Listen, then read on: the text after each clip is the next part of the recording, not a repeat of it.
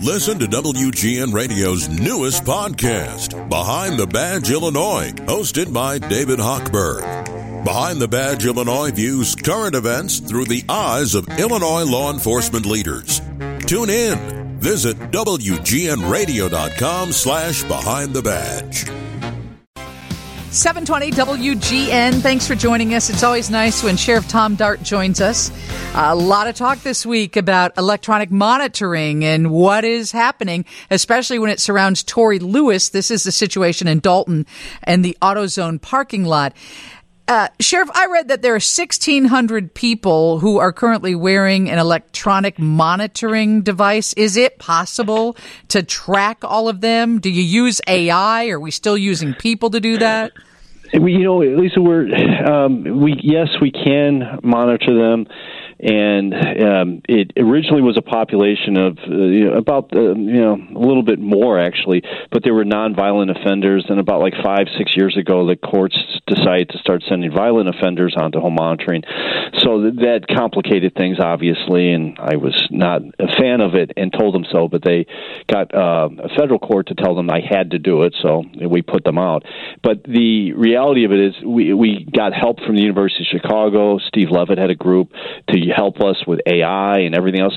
And I can honestly tell you that in the area of electronic monitoring, we're considered the gold standard. The only problem was, though, is the legislature decided to jump in about a year and a half or so ago and put a provision in the SAFE-T Act that said that two days a week we need to shut the device off. Yeah, and that's crazy. Because if, if they were in jail, they wouldn't get to walk free two days a week. No, and at least the other part of it, I try to mention people. So prior to the bail reform issues, um, you know, there was I bonds, D bonds, and you know, uh, held in custody. Now it's you know you're in custody or not. My point is, a the, the defendant is going in front of the judge who has all of his history, has the you know the, the crime he's charged with, and they could cl- clearly not put him on home monitoring. Just say you're released to the community, or you're in custody.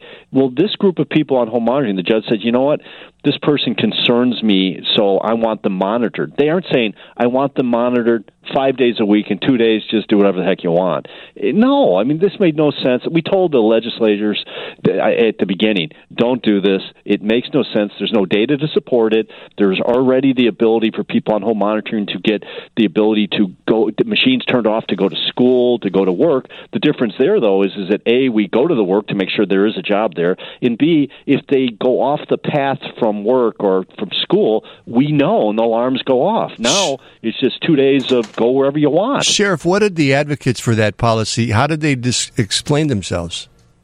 The, the closest I was able to discern is they said that there was this need for individuals to be able to go shopping and do other personal things, which once again really, really makes you scratch your head a bit, saying, "All right, I maybe would get this if this was a group of people charged with drug offenses or maybe uh, retail theft cases." The vast majority of these people are charged with gun cases, and my fourth highest group of people on home monitoring are charged with murder or attempt murder. And if the judge really thought that this was a person that, that was, you know, needed to go shopping, things like that, they didn't have to put him on home monitoring. They could have said this this person does not pose any uh, uh, problems to the community.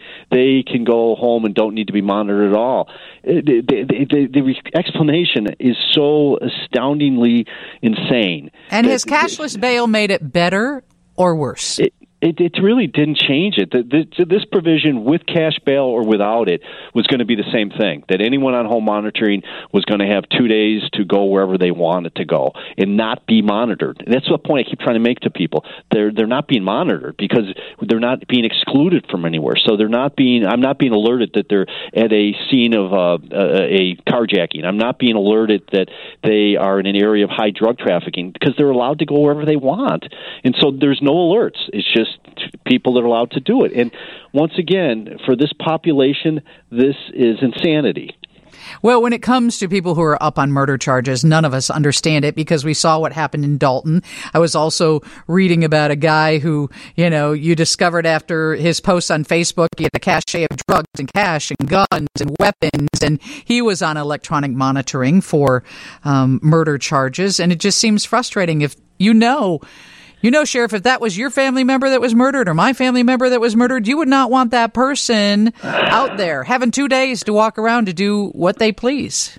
I, can tell you, I was a prosecutor for years, many years ago, and the number of people charged with murder who were out on the street, period, was minuscule. It just didn't happen that often because of the seriousness of the charge. So, if for whatever reason someone has decided someone should go out on home monitoring with a murder charge, I can't conceive of someone saying, "Yeah, but only uh, five days. We would just do the five days. The other two days, you know what? We'll just see what happens."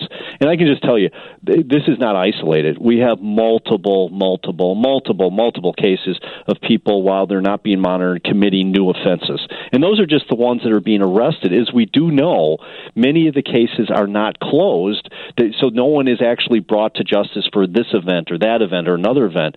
Uh, you know, how many of those people are home monitoring? I don't know. I mean, could it, the number be zero? Could the number be a hundred? We we'll never know.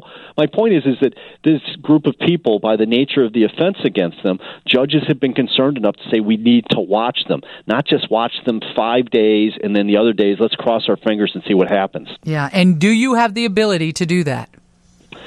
Well, I don't have the ability to have a crystal ball and be able to guess what someone might do when I'm not watching them. So that just makes it so that it's it's uh, literally it, you know cross right. your fingers and just hope for the best. When right. we are monitoring them, I can tell you we know where people are at. We know if they're violating the terms of it, if they leave where they're supposed to be, if they're not at school where they're supposed to be, alarms go off. We contact them. There's microphones on the device on their leg. We can say, Where are you? Why are you not on the right path? And if there's a legitimate reason, we say, Okay, we understand. We'll, we'll clear the alarm. Many times, at least, we'd have cases where the alarm would go off, and it was somebody who went and took his garbage out in the backyard. Right. We, we, we weren't putting the guy in custody. We weren't arresting him. We were, we were saying, you, you, you can't do that. You got to stay inside the house. You know, we would work that out. We'd make sure the radius was correct. This wasn't just some kind of willy nilly thing we did. Right. Whereas on the the advocate side of it, literally no evidence, no data. Qu- quite the contrary. All the evidence said, well, they already are allowed to go to school. They're already allowed to go to work. They're already allowed to go to funerals. They're already allowed to go to doctor's appointments. No, this was just uh, uh literally uh, a, a, a policy that was looking for a problem. There wasn't one. Well, thank you so much for giving us update and always uh, picking up when we call. You're so welcome, Lisa. Thanks for having me on. Sheriff, Cook County Sheriff, that is Tom Dart.